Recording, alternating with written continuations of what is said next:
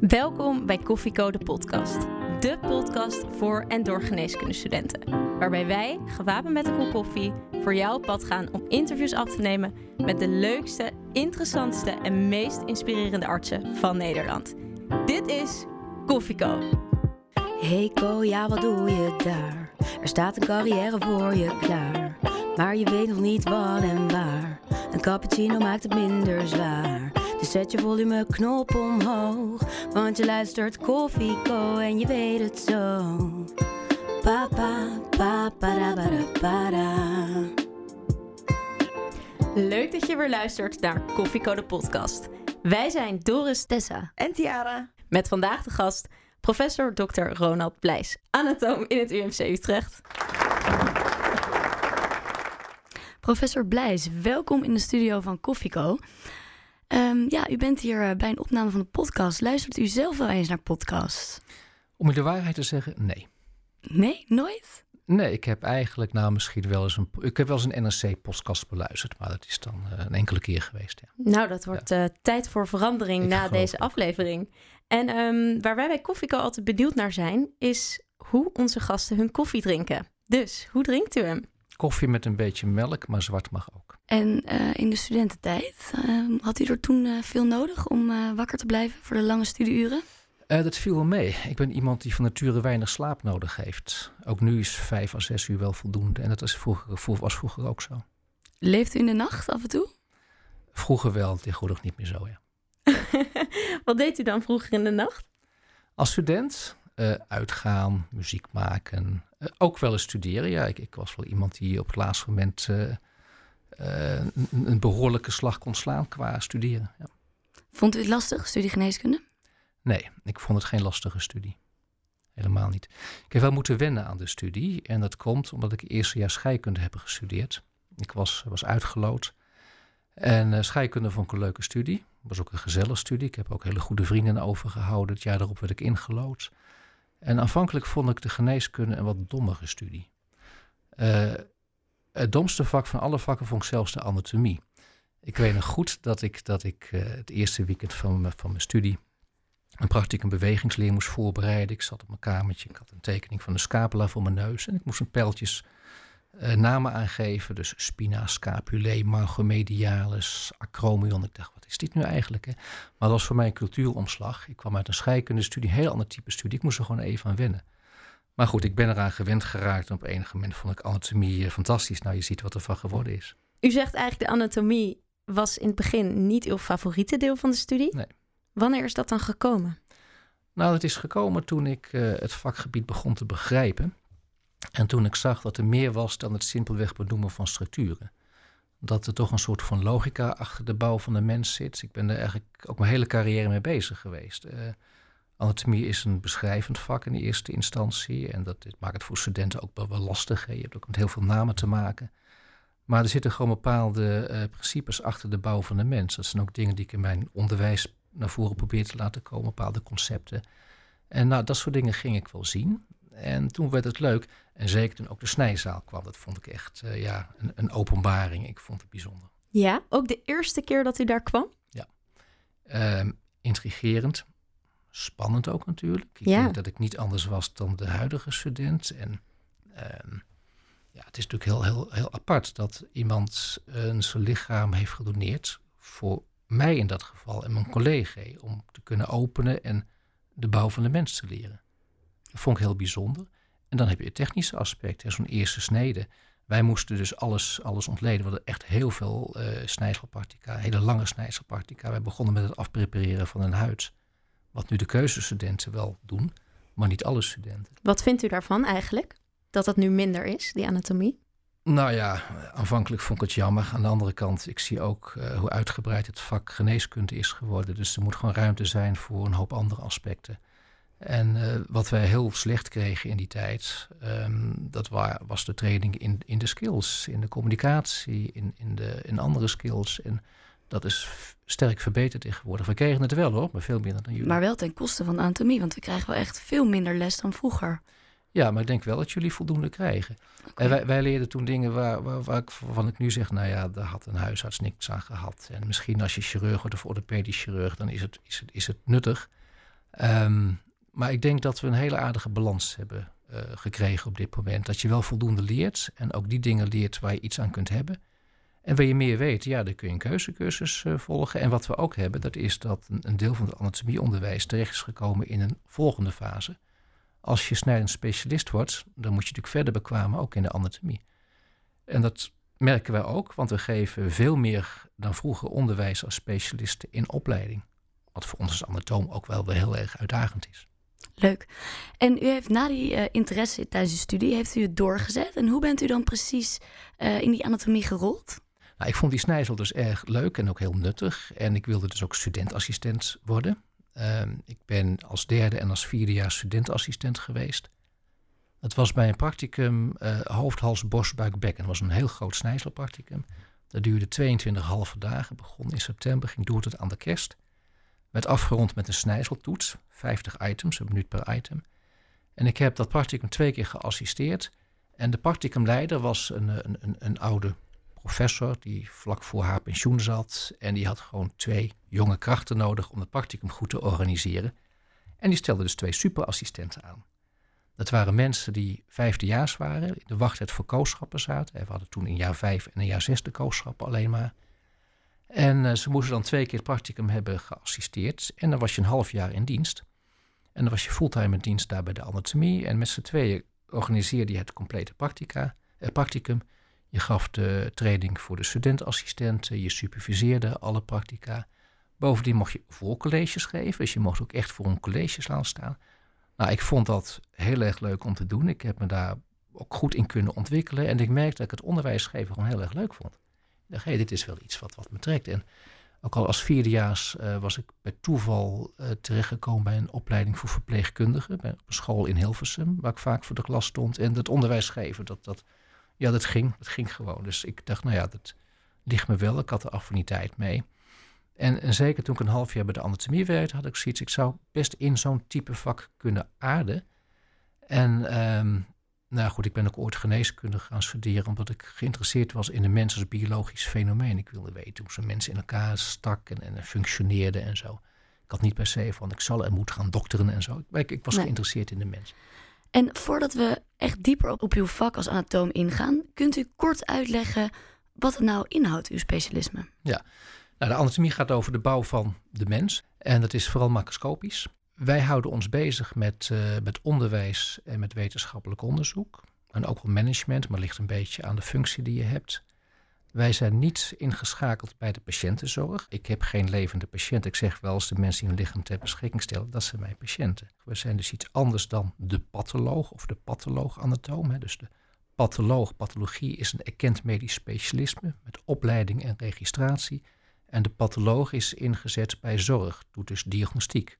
Dat kan bij obducties zijn of biopten die bij operaties vrijkomen.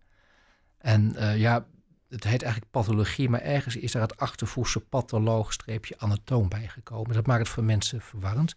Wij zijn geen erkend medisch specialisme. Je hoeft ook niet per se arts te zijn. En binnen onze staf is de helft arts en de andere helft is bioloog. Dat kan dus ook.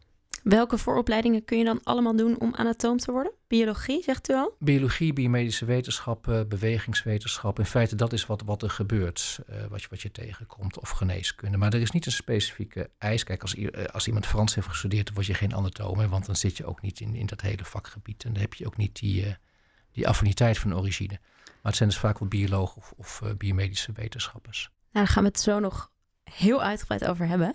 Maar alle geneeskundestudenten die nu luisteren, moeten natuurlijk overtuigd worden waarom u als anatoom zo'n geweldig vak heeft. Wilt u dat pitchen in de specialistenpitch? Dat wil ik zeker.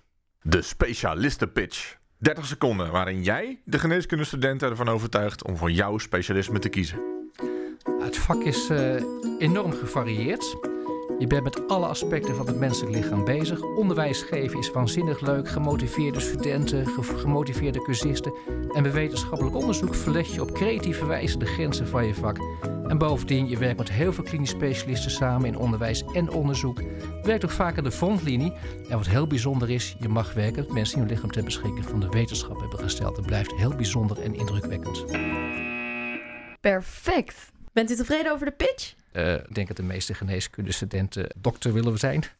Niet van dode mensen zoals ik, maar ik ben wel tevreden. Ja, Ja. want er zijn maar weinig anatomen eigenlijk in Nederland. Dat is het ook. Er zijn weinig anatomen. Je, hebt ook, je hebt ook weinig nodig. Hè. Er zijn dus, als je echt academisch werkt, je hebt dus acht eh, UMC's in Nederland. Ik denk dat je gemiddeld vijf à zes, laten we zeggen zes eh, senior anatomen hebt, dus vaste aanstellingen. Dus heb je 50 of ruim 50 eh, echte anatomen in Nederland. Je hebt nog junior docenten. Dus dat is een klein aantal. Dus als je echt die kant op wil, dan ben je afhankelijk van een vacature die ontstaat. Zijn er veel mensen die, of nou, zijn er veel studenten die dit willen worden? Ik kom ze wel eens tegen, maar niet veel. Hoe komt u ze tegen? Nou, omdat ze bij me langskomen, zeg ik, oh, ik denk eraan om anatoom te worden. Wat zou ik kunnen doen? Kan ik een wetenschappelijke stage bij jullie komen doen? Eh, kan ik junior docent worden? Ik heb dat wel meegemaakt, maar niet veel eerlijk gezegd. We hadden een paar jaar geleden iemand, en dat was eigenlijk de eerste die ik het hoorde zeggen sinds ik het zelf zei, eind jaren tachtig. En wat denkt u dan als er zo iemand op u afkomt? Fantastisch, koesteren, Ja? binnenhalen. Ja, Dus u wil ze helpen. tuurlijk. Ja. Ja. Dus wat zijn dan de tips die u dan zo'n student geeft? Eh, nou, zorg dat je gewoon ervaring op bij de anatomie. Je kunt het beste gewoon beginnen na- je artsexamen om ergens junior docent te worden. En dan geef je heel veel onderwijs. En ehm, omdat de anatomie geen erkend medisch specialisme is, zijn er ook geen uniforme opleidingseisen. Maar je moet natuurlijk wel het vak leren. Dat leer je gewoon vooral door onderwijs te geven. Daar leer je heel veel van. En bijvoorbeeld ga ik onderzoek doen en ga je promoveren. Dus ik, ik raad aan, eh word junior docent in eerste instantie. Leer gewoon heel veel over het vakgebied. Ga onderwijs geven en kijk ook of je het echt leuk vindt. Want dat is wel belangrijk. Als je anatoom wordt, moet je onderwijs geven leuk vinden. Als je dat niet leuk vindt, dan moet je niet aan beginnen. U vindt dat heel leuk. Ik vind het erg leuk, ja. U zegt dus eigenlijk, er is geen, ehm, op dit moment is er geen opleiding tot anatoom. Je moet er komen met wetenschap doen en jezelf in dat vakgebied proberen te verdiepen. Wat vindt u daarvan? Nou, dat is jammer, want er zijn toch jonge mensen die anatoom willen worden. En daarom zijn we vanuit de Nederlandse Anatomenvereniging wel bezig om een opleiding van de grond te krijgen. Die zal bestaan uit modules. Eh, Denk aan delen van het lichaam, denk aan de embryologie. En eh, dus de, men gaat de cursussen volgen. Het is ook voor een deel maatwerk. Men zal een portfolio aanleggen. Dus er gaat dus wel iets komen. We denken aan iets wat twee jaar zal duren. En ook echt wordt eh, getoetst of wordt eh, bekeken op basis van het eindproduct wat in je portfolio zit. Hoe lang zal zo'n opleiding duren? Nou, we denken dat zoiets twee jaar kan gaan duren. En wordt het dan een erkend specialisme? Daarmee wordt het geen erkend medisch specialisme. Dus het is echt iets wat we zelf van de grond proberen te krijgen vanuit de Nederlandse Anatomenvereniging. En ik moet erbij zeggen, bij de Nederlandse Anatomenvereniging zijn ook de Vlamingen aangesloten. Want er bestaat geen Belgische Anatomenvereniging. Dus behalve de acht Nederlandse eh, anatomische instituten, hebben er ook nog vijf uit België bij. Gezellig. Hartstikke.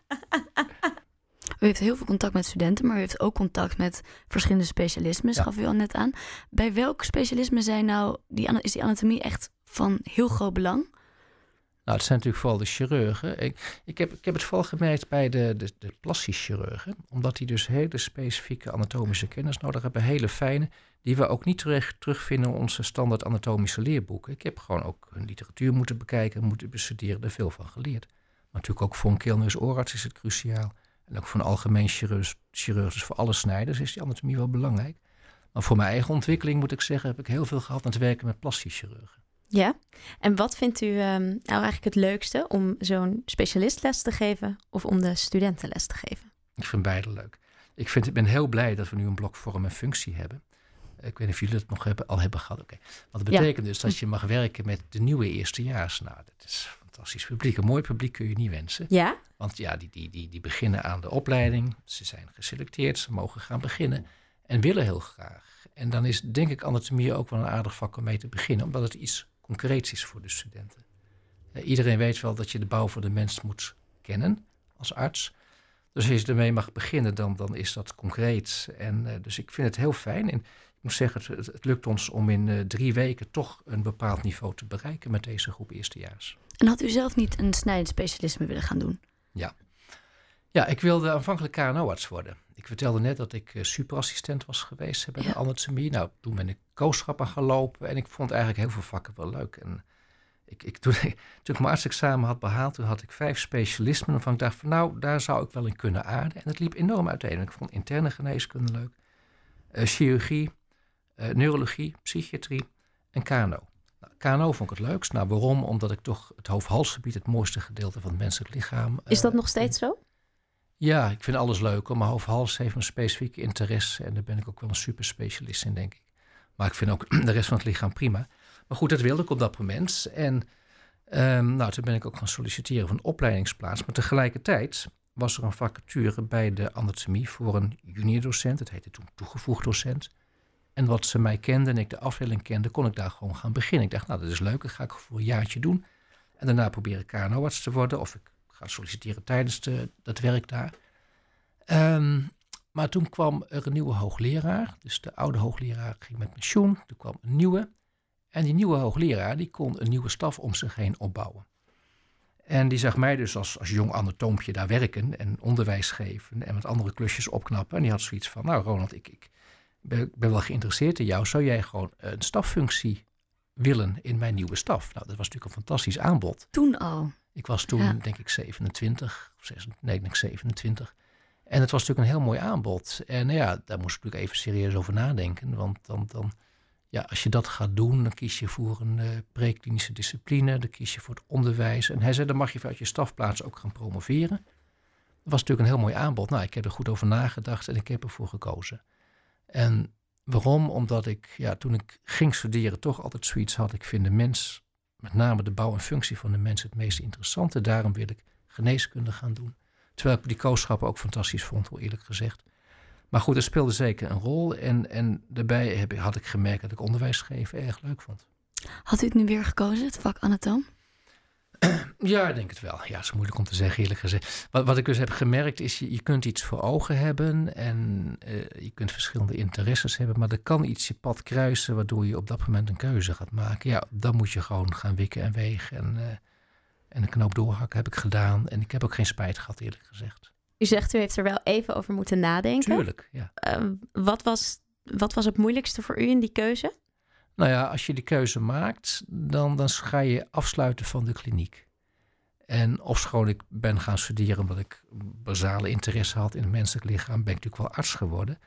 En ik vond het functioneren als co-assistent ook boeiend en interessant en, en ook intrigerend. Um, maar goed, als je dus kiest voor de anatomie, dan zul je dat niet meer doen. Ja, in het begin kun je nog terug hoor. Je kunt als je een paar jaar anatoom bent geweest, best zeggen ik stop hiermee en nu ga ik toch nog kijken of ik ergens een opleiding kom. Dat kan allemaal best. Maar op enig moment ja, ben je er te ver van afgeraakt, dan ga je dat niet meer doen. En mist u het wel eens, het patiëntcontact? Nee. Nee? Nou ja, ik, ik heb, we hadden het net even over, ik, ik werk best veel met klinisch specialisten samen, zeker met chirurgen. Dus uh, dat is een onderwijs en een onderzoek. En ik hoor dus ook en ik zie ook wat er gebeurt aan de frontlinie en, en hoe belangrijk het is. En um, ook het onderwijs, anatomieonderwijs, zat vroeger in jaar 1 en jaar 2. Dat loopt nu van jaar 1 tot met jaar 5. En het is ook veel sterker geïntegreerd geraakt met andere vakken. Dus ik ben, al heb, zie ik geen, geen levende patiënten, wel meer betrokken bij de kliniek dan vroeger het geval was. Ja, we hebben wel eens onderwijs van u gehad en dat doet u heel leuk. En waarom vindt u juist dat onderwijs zo leuk? Um, ja, dat is een goede vraag. Waarom vind ik het leuk? Het gaat, het, voor een deel gaat het om interactie. En men, men, men zegt me wel eens van ja, je bent er wel dokter van huis uit. Ik ben dus wel arts van huis uit, maar ik, ik heb geen contact met patiënten. Maar ik heb contact met studenten en ook specialisten in opleiding. En die interactie is gewoon erg, uh, erg goed. En ik vind mijn vak heel erg leuk. Dus ik, ik vind het fantastisch om uh, mijn vak uit te kunnen leggen en uh, mensen met mijn vak ook bezig te zien. Als iemand een, uh, op snijsel bezig is met iets te ontleden of iets te bekijken en ze zien iets en ze begrijpen het of ze verbazen zich. Hè? Je hebt een atlas. Misschien weet je nog jullie eerste snijselervaring toen bij stofwisseling 1. Dan heb je plaatjes gezien en dan open je een lichaam of je bekijkt een lichaam. Ja, zo'n arterie is toch niet echt helemaal rood. En, uh, dus het is allemaal toch anders dan in de boekjes. En de verbazing van hoe het loopt en hoe het driedimensionaal in elkaar zit, hoe klein en fijn het soms is. Het is ook mooi om dat gewoon terug te zien bij studenten. Dus het is interactie, maar ook wel weer bewondering voor ja, de mens als, uh, als, als fenomeen, hoe die in elkaar zit. Heeft u een bepaalde lestechniek? Um, techniek niet, denk ik, maar misschien meer een attitude. Toen ik begon met onderwijs geven, ook als superassistent destijds, ook nog student was, toen was ik heel erg gericht op mijn publiek. Zo van, uh, wat zouden ze moeilijk vinden? En ik heb me ook heel erg gericht op mezelf. Wat vond ik ooit als student moeilijk? Waar had ik uh, last mee om het goed te begrijpen? Wat en, vond u moeilijk? Um, nou ja, bepaalde, bepaalde onderwerpen. Ik, ik weet gewoon dat, dat er zijn be- berucht moeilijke onderwerpen, bijvoorbeeld de bouw van een lieskanaal, eh, de bouw van de bekkenbodem. In het hoofd-halsgebied heel veel elementen. Nou ja, dat moet, je, dat moet je dus heel rustig opbouwen op een bepaalde manier. Dus ik hou wel van schematiek. Ik, ik kies voor een bepaalde opbouw van mijn leerstof. En ik, ik hou mijn publiek, in de gaten. Kijk dus wel van, uh, snappen ze het nog? Zijn ze nog aanwezig? Als ik mensen zie schrijven, heel veel mensen zijn er schrijven, dan, dan pauzeer ik even. Dan geef ik men de gelegenheid om te schrijven. Dus dat is misschien wel iets, iets aan techniek. Ja, en verder bepaalde lestechniek. Um, en voor een groot gedeelte autodidact. Hè. Ik kwam natuurlijk uit een tijd dat er weinig didactische trainingen waren. Dat is gelukkig veel beter geworden. En ik heb natuurlijk ook mezelf wel kunnen bijschaven. En ik heb ook wel trainingen gevolgd. Maar uh, je eigen attitude, je eigen inzet is belangrijk. Voorbereiding is heel belangrijk. Ja. Voorbereiding blijft belangrijk. Ik heb sommige onderwerpen heel vaak gegeven, maar ik blijf het voorbereiden. Het kost er niet heel veel tijd, want inhoudelijk weet je het wel. Maar het is toch goed, zeker als je een college gaat geven, om toch weer even de lijn goed in je hoofd te hebben. En weet uh, waar je dus accenten moet gaan leggen. Dus, dus voorbereiding is het halve werk met onderwijs. Wordt het nooit saai? U zegt, ik geef die colleges soms heel vaak, jaar in jaar uit. Um, nou ja, ja. Dat wil zeggen, ik hou wel van verandering. Als ik honderd keer het lieskanaal heb uitgelegd, doe ik het met plezier nog een honderd eerste, honderd tweede keer. Maar dan wil ik ook wel iets anders daarnaast gaan doen. Dus ik hou wel van, van verandering van, van stof. En dat komt gelukkig ook heel sterk terug in het onderwijs aan uh, specialisten in opleiding of nascholingen van specialisten. Ik heb daar een heel veel uitdaging gevonden om mezelf te blijven ontwikkelen. Um, kunt u ons meenemen in hoe dat dan gaat met zo'n lichaam en stoffelijk overschot? Hoe komt die uiteindelijk bij jullie terecht? Ja. Nou, het moet natuurlijk beginnen bij, met, uh, of bij de wens van de, van de persoon zelf. Of tijdens het leven maak je die keuze. Dan neem je contact op met, met ons secretariaat. Je krijgt uh, informatie. En als je het wil doen, dan moet je een wilsbeschikking schrijven. Dat is heel belangrijk. Dat wordt dan bij ons gearchiveerd. En de persoon zelf natuurlijk ook een kopie. En als dan de persoon overlijdt, en dat kan misschien twee weken later zijn, of zelfs veertig jaar later, dat weet je gewoon niet, dan moeten de nabestaanden in actie komen. Die bellen een begrafenisonderneming en die zorgt dan dat het lichaam bij ons komt. En dat moet binnen 24 uur na het overlijden. Want ja, een, een dood persoon die gaat ontbinden, dus je moet uh, het lichaam kunnen conserveren of kunnen invriezen. Dus je moet het lichaam snel hebben. Dat is natuurlijk voor die nabestaanden ook wel moeilijk. En we zijn ook zeker afhankelijk van de medewerking van nabestaanden. De anatomie is voor uh, de wet een officiële eindbestemming. Dus we staan gelijk aan de begraafplaats en een crematorium. Dus als het lichaam bij ons is, is het ook gewoon van ons. Natuurlijk moeten we handelen naar de wens van de overledene. Dus het lichaam bestemmen voor onderwijs en onderzoeksdoeleinden. Dat doen we natuurlijk ook. Maar het gaat dus niet terug aan de familie. Dus wordt u eigenaar van een overleden persoon? Zo kun je het zien, ja. Zijn er veel mensen die dit doen, die dit willen? Ja, in Nederland wel. Ik denk cijfermatig valt het misschien wel mee. Hè. De, de overlijden in ons land per jaar zo'n 140.000 mensen. En van die 140.000 gaan er een kleine 800 naar Anatomisch Nederland, verspreid over de acht anatomische instituten, waarvan Utrecht de 110 à 120 binnenkrijgen, dus een relatief vrij groot. Maar goed, cijfermatig een half procent van wie er overlijdt. Maar 120 is best een behoorlijk aantal. En dat dekt onze behoeften. Het is genoeg. Het is genoeg. U wil geen oproep doen aan Nederland om um, meer lichamen te kunnen verkrijgen. Nou, sterker nog, wij zitten dicht voor nieuwe aanmeldingen. De belangstelling bij de Nederlander om zijn lichaam te doneren is de afgelopen jaren enorm toegenomen. En zo toegenomen dat de meeste instituten tijdelijk dicht zitten voor nieuwe aanmeldingen. Anders hebben we straks te veel. Hoe denkt u dat dat komt? Ik denk aan de ene kant omdat de bekendheid is toegenomen. Je moet wel weten dat dit een mogelijkheid is. En er is zeker aandacht geweest voor de anatomie op tv, radio, kranten, zo artikeltjes. En de vergrijzing speelt misschien ook wel een rol.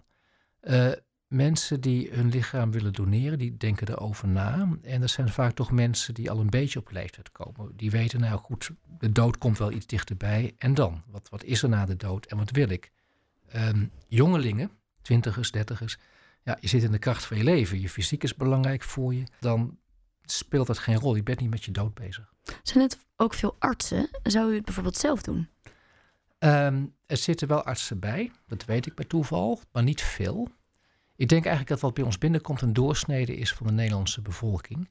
Zou ik het zelf doen? Nee, ik heb in principe geen enkel bezwaar. Dus men, men zou mij mogen ontleden.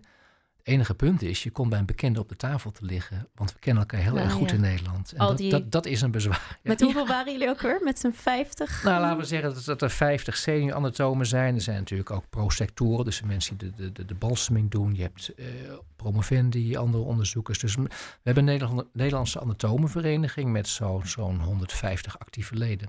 Ja, en dan zou u, indien u dat zou kiezen, bij hun op tafel Ja, terechtkomen. dan denkt ze, ah kijk, daar is Ronald, die gaan we eens even opensnijden. Nou, ik denk, ik zou er geen last van hebben, maar die persoon misschien wel. Vindt u het zelf lastig dat u met zoveel met de dood te maken heeft? Nee, ik moet zeggen dat eh, ik heb daardoor weer heel veel respect gekregen voor het menselijk lichaam om te beginnen. Ook heel veel respect voor degene die hun lichaam doneren. En ook heel, veel- heel veel dankbaarheid. Maar ook een bepaalde nuchterheid. Zo van ja, het is nu eenmaal een gegeven. We zullen ooit overlijden. En ehm, ja, betekent dus ook dat je bewust in het leven moet staan en moet genieten van alles wat de dag ook brengt. Dat is niet altijd makkelijk hoor. Zeker als je een druk bestaan hebt, je bent altijd mee bezig wat er gaat komen. Maar eigenlijk is dat wat je niet zou moeten doen. Van je moet nu van genieten, zoals ik nu geniet van de opnames van deze podcast bijvoorbeeld. U leeft meer het nu door uw werk. Dus. Ja, maar ook niet altijd. Dus het is dus moeilijk, makkelijker gezegd dan gedaan. Ja. Wat zijn de momenten op uw werk dat u minder aan het genieten bent? Administratie. Komt dat er ook veel bij Oh, kijken? ja, nou ja, goed, ik ben afdelingshoofd en de administratielast van de leidinggevende is enorm toegenomen. Er moet heel veel gedocumenteerd, geregistreerd, gecontroleerd worden. Dat is, dat is binnen de zorg sowieso het geval. Dat krijg je misschien ook al mee als co-assistent. Maar ook als je in het onderwijs of het onderzoek zit. Het is een element geworden. Het is denk ik ook een maatschappij breed gegeven. Niet alleen voor de zorg. Zijn er ook nog... Oh, kijk. De co-telefoon. Ja, de co-telefoon, dat is een, eh, ja, een, een vraag ingestuurd door luisteraar. En die luidt dit keer als volgt. Wat is het gekste wat u ooit heeft meegemaakt met de studenten op de snijzaal? Het gekste wat ik ooit heb meegemaakt met studenten op de snijzaal. Ehm, ja, dat is, dan sta ik even op mijn mond vol tanden.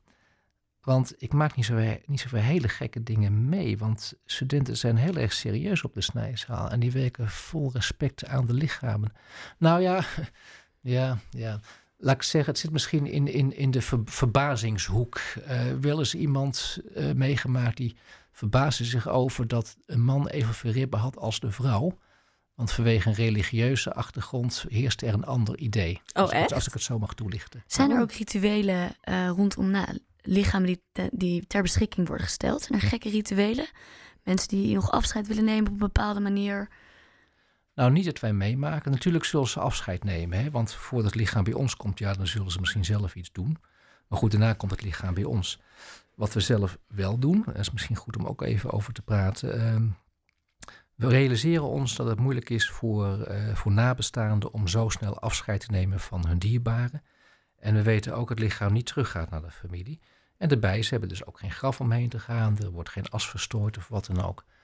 En ehm, nou, we proberen daar iets tegenover te stellen. We hebben een herdenkingsplaquette laten ontwerpen. Die hangt sinds 2009 in het UMC. In de gang naast het stiltecentrum. Een plaquette met gravures, bepaalde symboliek. En daarbij is ook een boek in een afgesloten vitrine. En in het boek zijn de namen bijgeschreven van de overledenen die hun lichaam hebben gedoneerd. Om het toch iets persoonlijks te geven. Maar wel afgesloten, want we hebben ook weer het privacy aspect. Dus dat is iets voor nabestaan om toch heen te gaan. En we organiseren sinds 2011 een jaarlijkse herdenkingsbijeenkomst voor de nabestaanden van de overledenen van het jaar daarvoor. En nou, er komen zo'n 300 mensen op af. Dus de blauwe collegezaal zit ook echt helemaal vol. We organiseren het samen met de dienst levensoriëntatie en geestelijke verzorging van het UMC. Het is een soort dienst, zou je kunnen zeggen, maar een zonder religieus aspect. Er is dus wel muziek bij. Nou, Ik hou een toespraak waarbij ik dus uitleg hoe bijzonder het is en hoe mooi het is wat we met die lichamen kunnen en wat we ermee doen. En ik, ik, ik- wat we ook doen, we laten ons zien. Hè? Want, want iemand zegt bijvoorbeeld, ja, mijn moeder is overleden, die is naar de wetenschap gegaan. Maar ja, wie of wat is de wetenschap? Is natuurlijk heel abstract. Ja, Nou, nu zien ze mij en mijn collega. Nou, ze zien dat we hele gewone mensen zijn. Die dankbaar zijn en met respect erover spreken. Dus dat helpt ze. En we hebben ook studenten ingeschakeld. Het bestuur van de MSU SAMS is bij aanwezig. Dus de, de, de preces die houdt ook een toespraak. Wat snijzelonderwijs betekent voor de studenten en wat ze eraan hebben. En we laten studenten ook de namen van de overledenen voorlezen. En er worden vaccinelichtjes door hen ontstoken. Mooi. En dan merk je gewoon dat de nabestaanden, eh, ja, dat het, dat, dat ze het zeer waarderen. Dat ze daarmee iets kunnen afsluiten. Ze kunnen het een plek geven. En ze kunnen het dan accepteren. Want ze hebben wel meegewerkt. Ten slotte was het de wens van een overleden dierbare om dit te doen. Maar meewerken, als je weet dat, dat ja, het lichaam in één keer weg is, is toch lastig. Ja, het klinkt heel mooi. En u ziet dan ook die nabestaanden. Ja. Heeft u wel eens vaker contact nog met nabestaanden? Zijn er wel eens nabestaanden die u opbellen of een vraag hebben? Dat gebeurt wel eens. Nabestaanden hebben wel eens iets. Of, maar het gaat meestal via ons secretariaat, eerlijk gezegd. Maar een enkele keer komt de vraag bij mij terecht. En nou, dan kan het zijn van, is het lichaam nog bij jullie of is het al helemaal klaar, al gecremeerd? Soms willen ze wel weten als ze helemaal klaar zijn. Dat is dan een jaar of twee later. Dat laten dan ook wel weten. Een jaar of twee later? Ja, ja. Het lichaam, lichaam wordt bij ons gebalsemd. En dan hebben we een bepaald, bepaalde onderwijslogistiek. Het gaat niet in één keer de snijsel op om dan in zijn geheel gebruikt eh, te worden. En dat gaat dus echt in fase. En uh, een lichaam kan makkelijk anderhalf à twee jaar bij ons zijn, eer alle onderdelen zijn gebruikt. En waar wordt het lichaam dan bewaard? Je kent onze grote snijzaal. Daarnaast is een berging stoffelijke overschotten met uh, 80 plaatsen in koelcellen en 40 plaatsen in bassins. En daarnaast is een ruimte waar de lichamen worden geconserveerd. En er is een enorme vrieskamer, want een derde van de lichamen wordt in delen ook ingevroren. Waar ziet u het toekomstbeeld? Gaan we met ander soort modellen werken? Uh, ja, dus de, de, virtuele realiteit, daar, zijn we ook mee bezig. We maken virtuele 3D, ontwikkelen we zelf ook. En het, het is er natuurlijk ook elders wel te krijgen. Speelt zeker een rol en zal ook meer en meer gebruikt worden. Maar als vervanging van het echte, dat zie ik niet zo snel gebeuren. Al, alle, alle aspecten van de bouw van de mens, alle 3D, ook de tactiele informatie, het feit dat je het kunt voelen en de echte realistische kleuren, plus nog een keer het feit dat alle structuren zijn ingebed in bindweefsel en vetten. Als jullie een demonstratiepreparaat zien op de snijzaal, dan zou je kunnen denken dat het lichaam een verzameling structuren is met een huid eromheen. Maar dat is niet zo, want als je gaat ontleden, dan zie je wel dat je al die zenuwen en, en bloedvaten moet vrij prepareren uit het bindweefsel met het vet. Dus ja, dat soort, dat soort uh, gewaarwordingen, dat soort uh, besef, dat, dat kun je alleen opdoen bij het echte. En erbij komt, als je operaties wil leren, wat ook door specialisten gebeurt, ja, dan heb je toch echte lichamen nodig. Nou, en ik kan me ook voorstellen dat er een bepaalde anatomische variatie in die lichamen zit. Zeker, ja. Bent u wel eens iets heel geks tegengekomen? Iets heel geks? Nou, iets heel anders. Waar u versteld heel... van stond. Nou, ik sta nu nergens meer versteld van, maar je, je komt wat dingen tegen. Een, een complete situs inversus, dus dat alles gespiegeld was. We weten dat het bestaat, maar het is niet zo heel vaak. Maar goed, dat hebben we wel eens gezien. En ja, afwijkende patronen van bloedvaten, zenuwen kom je regelmatig tegen. Dat is niet, niet vreemd. Uh, je komt ziektes tegen natuurlijk, dat is ook logisch. Je gaat, het zijn oudere mensen die binnenkomen. Nou, je gaat niet zomaar dood aan ouderdom, dat is vaak toch een ziekte. En had u dan, heeft u dan, uh, als u zo'n lichaam krijgt, ook de voorgeschiedenis van die patiënt? Nee. U heeft geen informatie over de patiënt? Nee, soms bij toeval, maar uh, niet structureel. We krijgen geen dossier. En dat zou ik ook niet willen, eerlijk gezegd, want dat is, vind ik, privacygevoelige informatie. Kijk, we, het gaat ons om de, de, de normale bouw van de mens. Nou, die wordt dus gezien door de studenten bij het ontleden. En je komt ziektes tegen, dat is alleen maar leerzaam. Hè? Als, als iemand kanker heeft met uitzaaiingen, ja, het is best leerzaam te zien hoe destructief het is voor een lichaam.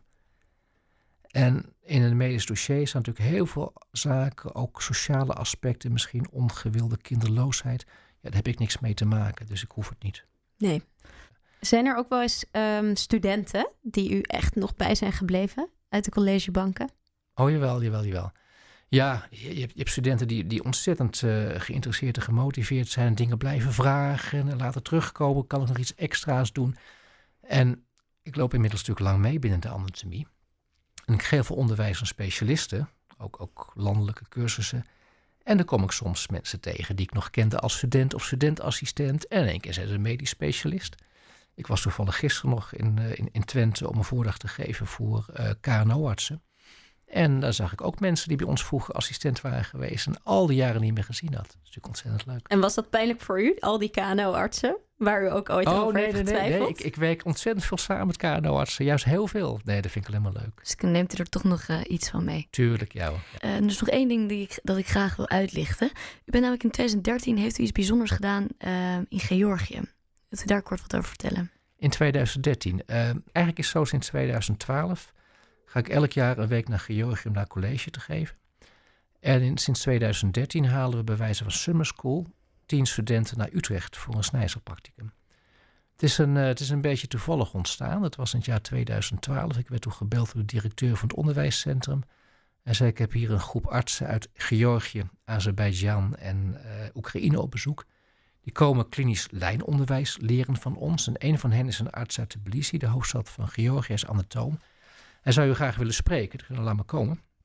En toen zei hij dat de Georgische regering voor dat jaar een miljoen euro had uitgetrokken om buitenlandse hoogleraren in te vliegen voor het geven van college. Hij zei: Ik geef je een open invitatie om bij ons college te geven. Betalen reis en verblijf. Je mag ook zo lang blijven als je wil. Alleen voor elke dag dat je bent, moet je één uur college geven. Eén uur maar? Eén uur, ja. Dat was een schappelijke deal, hè? Ja, dat, dat klinkt goed. Maar ik dacht, ja, moet ik het nou wel doen? Want ja, Georgië, ik wist wel wat lachen zo, maar waarom zou ik erheen gaan? Ik dacht ook wetenschappelijk, ik heb er ook niet zoveel aan. Toen dacht ik, host op Ronald, zo moet je helemaal niet denken. Je hebt altijd hard gewerkt en je hebt een positie ja, waarin dit kan gebeuren. Misschien moet je het maar eens gaan avonturen. Dus ik ben erheen gegaan. Het was fantastisch. Ik weet wel dat ik, dat ik, dat ik uh, in, in, in, in het vliegtuig stapte op Schiphol. Ik dacht nog steeds van waarom doe ik dat? Maar toen kwam ik in Georgië en die bevolking is zo gastvrij en zo vriendelijk. Ik werd zo warm onthaald. Studenten waren zo gemotiveerd. Dus ik vond het eigenlijk heel erg fijn. En deze anatoom is ook een hele goede vriend van mij geworden. Zelfs uh, peetoom van hun tweede dochter geworden. En hij komt dus ook elk jaar met tien studenten naar, uh, naar Nederland in augustus. Want snijzelonderwijs bestaat daar dus niet. Waarom is dat? Religieuze over, uh, redenen. Het is zo dat de wet staat wel lichaamsdonatie toe. Maar hun religie, christelijk orthodox, zegt dat je op de dag des oordeels met je complete lichaam bij de hemelpoort moet verschijnen. En dan mag het dus niet in gesneden zijn. En ze zijn best streng in de leer wat dat betreft. Dus ja, men doet dat gewoon niet. Dus ze leren de anatomie en ook best wel goed hoor. Maar het is allemaal al droge boekenkennis. En het echte zien, dat zit er dus niet bij. Hm. Zou u dit, uh, deze ervaring in Georgië en wat u heeft gedaan voor die studenten daar beschrijven als um, nou, een van uw hoogtepunten uit uw carrière? nou, het is zeker een, een, verrijkend iets. Hoogtepunt vind ik moeilijk hoor. Um, heeft u een hoogtepunt?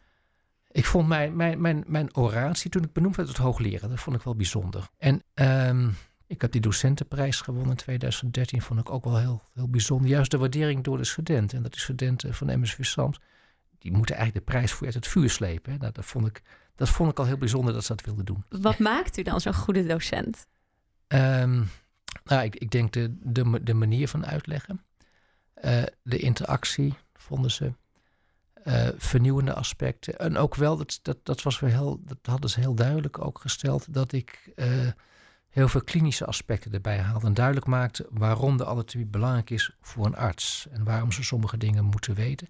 En dat ik ook gewoon recente onderzoeksresultaten in onderwijs konden verwerken. Dat is altijd leuk als er inderdaad een klinische draai aan wordt gegeven. Ja. Nou, daar zijn we het helemaal mee eens dat u die uh, prijs heeft gekregen. We hebben heel veel over uw specialisme uh, nou, zijn we te weten gekomen. We hebben tijdens ons onderzoek naar u ook een, uh, iets anders van u te weten gekomen. En dat willen wij graag even met de luisteraars delen door middel van een geluidsfragmentje.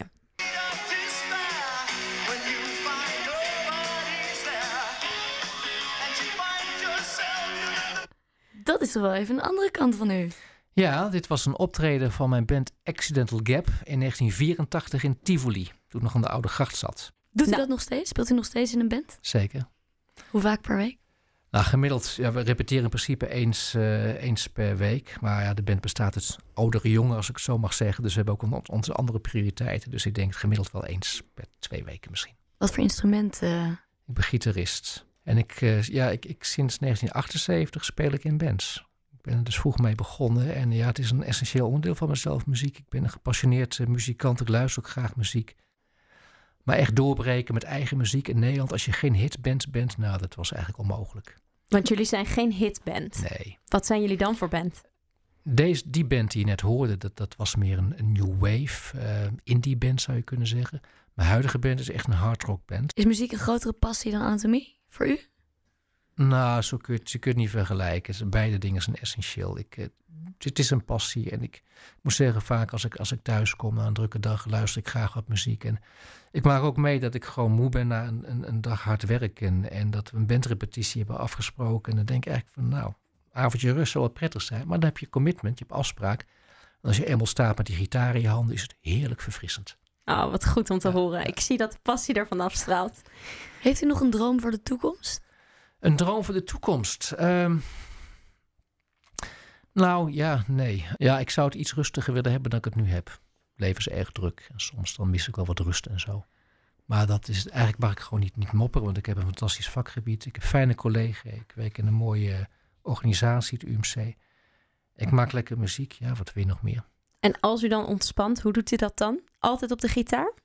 Oh nee hoor, ik kan ook lekker zitten luisteren met een glaasje wijn erbij of zo. Of uh, in, in de privésfeer uh, wandelen in de natuur. Ja. Ja. ja. nou als allerlaatste denk ik dat wij door moeten gaan, helaas, helaas luisteraars, het is al bijna tijd, naar het doktersdilemma.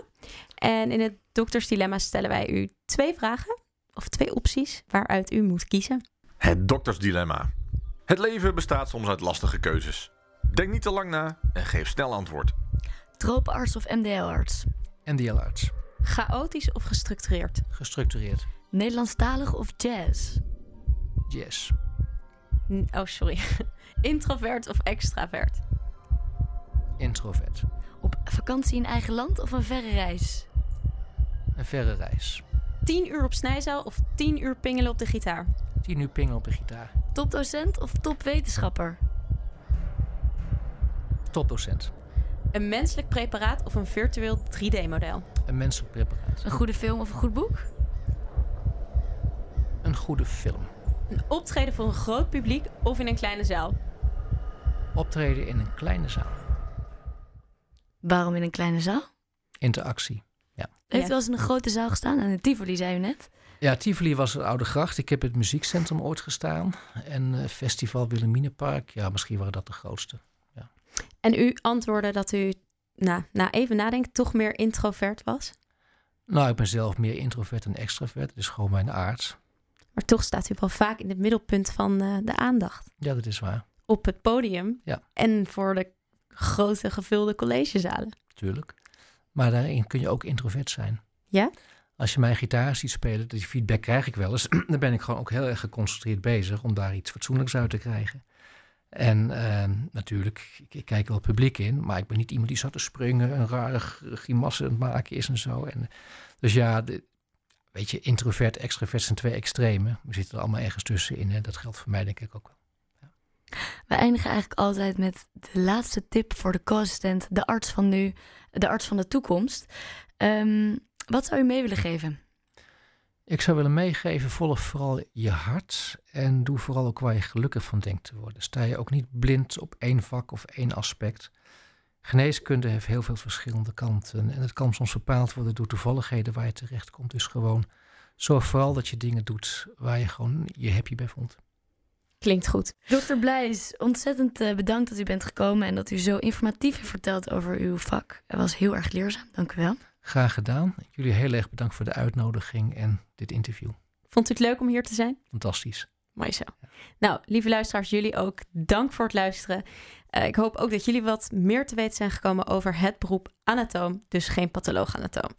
En um, volg ons op alle kanalen dat maar kan. Stuur ons berichtjes, stuur ons vragen in. En vooral luister weer naar een volgende aflevering. Yes. Tot volgende keer bij Kofcode Podcast. Deze podcast werd mede mogelijk gemaakt door Universiteit Utrecht, Hogeschool Utrecht, Opleiding Journalistiek, UMC Utrecht en Utrechts Universiteitsfonds STUF.